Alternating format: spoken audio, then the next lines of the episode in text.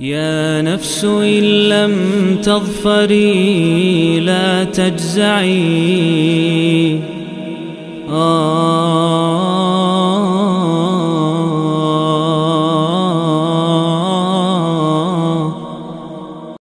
Alhamdulillah wassalatu wassalamu ala Rasulillah wa ba'du. Para hadirin sekalian dirahmati Allah, masih bersama serial 114 hari menyambut bulan Ramadan. Kali ini di pertemuan ke-9 kita membahas surat nomor 9, surat At-Taubah. Surat Madaniyah ini turun setelah surat Al-Maidah dan turun sebelum surat An-Nasr. Surat An-Nasr sendiri surat yang turun utuh sekaligus, memang tiga ayat saja. Dan ya, sekaligus turunnya dan dia surat terakhir turun. Sebelumnya ada surat At-Taubah, tapi ingat surat At-Taubah dan juga surat Al-Maidah tidak turun sekaligus. Total ayat di surat At-Taubah ini ada 129 ayat. Dan disebut surat At-Taubah karena dari ayat-ayat yang banyak tadi dibandingkan dengan surat-surat lain, surat inilah yang paling banyak menyebut kata taubat dan turunan-turunannya. Tabu, tubetum, yatubu dan seterusnya. Ya. Atau kata at-taubah itu sendiri. Alam ya'lamu annallaha huwa yaqbalu taubata ibad. Atau isim fa'ilnya at-taibunal abid. Ya. Total ada 17 variasi kata taubat dan ini terbanyak dari seluruh Al-Qur'an. Karenanya para sahabat sendiri juga menyebut surat ini dengan dengan surat At-Taubah. Dan surat uh, At-Taubah ini menyebutkan taubat itu sebagai hal yang benar-benar merupakan kesempatan setiap orang. Maka tema besar dari surat ini adalah berlepas diri dari orang munafik dan ahli kitab dan musyrikin dengan tetap meyakini bahwa pintu tobat selalu terbuka bagi mereka semua.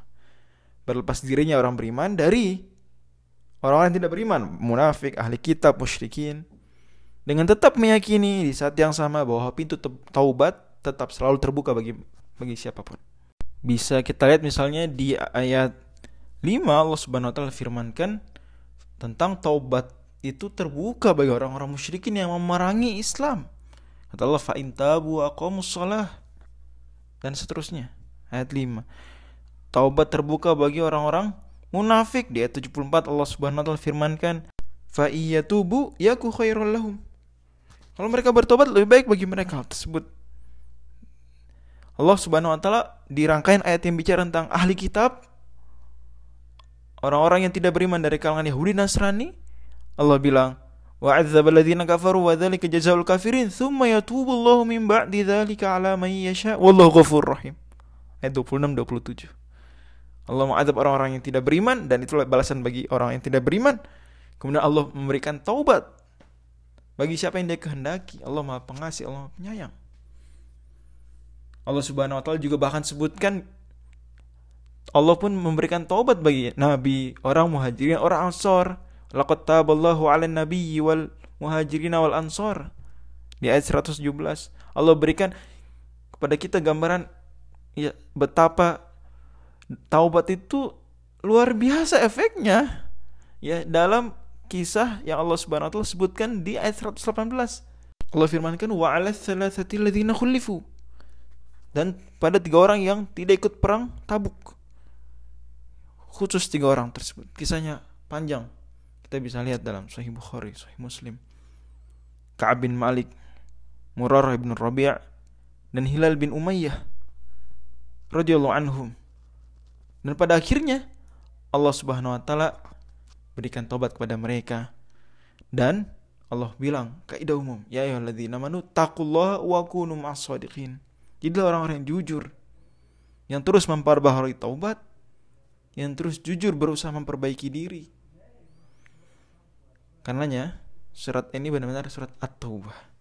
Surat At-Taubah juga kalau kita bandingkan ya dengan surat Al-Anfal, kalau surat Al-Anfal ini bicara tentang orang Islam mendapatkan harta dari gonimah ya penekanan di kaum muslim mendapatkan harta ada ajaran infak tapi konteks utamanya di di mendapatkan harta surat taubah ya seolah kita diajari bagaimana menggunakan harta yang banyak tersebut yang diperoleh Itu Allah Subhanahu wa taala sebutkan tentang zakat di mana di ayat 34 misalnya 35 Allah Subhanahu wa taala sebutkan tentang hukuman orang yang tidak mau membayar zakat. Surat Al-Anfal juga bicara sekali lagi Al-Anfal dan Taubah sama-sama bicara orang munafik topiknya. Ya. Benar-benar dalam sekali membahas tentang kemunafikan di dua surat ini. Nah, sebetulnya munafik itu baru muncul pasca perang Badar dan perang Badar dibahas detail di surat Al-Anfal. Surat Al-Anfal surat perang Badar. Surat Taubah itu bisa kita bilang surat perang tahun 9 Hijriah. Perang tahun 9 Hijriah itu pokok perang setelah Fathu Makkah. Itu surat Taubah, yaitu perang Hunain dan perang Tabuk. Lebih-lebih perang Tabuk. Nah, kalau kita lihat-lihat sebetulnya perang Badar ini perang pertama Rasul Shallallahu Alaihi Wasallam yang besar. Perang Tabuk perang besar terakhir kaum muslimin. Jadi benar-benar bersebelahan awal dan akhir. Al-Anfal munafik bermuncul. Tabuk munafik kurang kuat-kuatnya dan akhirnya semakin dipermalukan Allah. Bahkan kisah pemimpin mereka pun itu ya dikisahkan wafat di surat At-Taubah. Ada momennya walaupun tidak disebutkan detail tapi disinggung tentang bagaimana mereka bikin masjid di suruh sama Allah dihancurkan seterusnya. Makanya benar-benar kita lihat lagi di, di, di surat uh, Taubah ini awalnya bicara tentang Allah berlepas diri dari kemusyrikan ya dari orang-orang melakukan kemusyrikan. Di akhir surat Allah bilang kalau di awal surat bara'atu minallahi wa rasulih ilal ladzina ahadtu minal musyrikin. Di surat yang ayat yang terakhir Allah bilang fa in tawallau faqul hasbiyallah. Kalau mereka berpaling ya sudah, katakan cukup. Berpaling dari orang musyrikin. Dan tidak ada basmalah di awal surat ini, artinya kita tidak boleh membaca basmalah di awal surat, tapi kalau membaca dari tengah surat, bahkan dari ayat kedua saja itu boleh ditambahkan basmalah. Karena kata Ali bin Abi Thalib, ayat ini turun lebih nuansanya perang. Kata Utsman memang riwayat demikian dari Rasulullah Shallallahu alaihi wasallam. Wallahu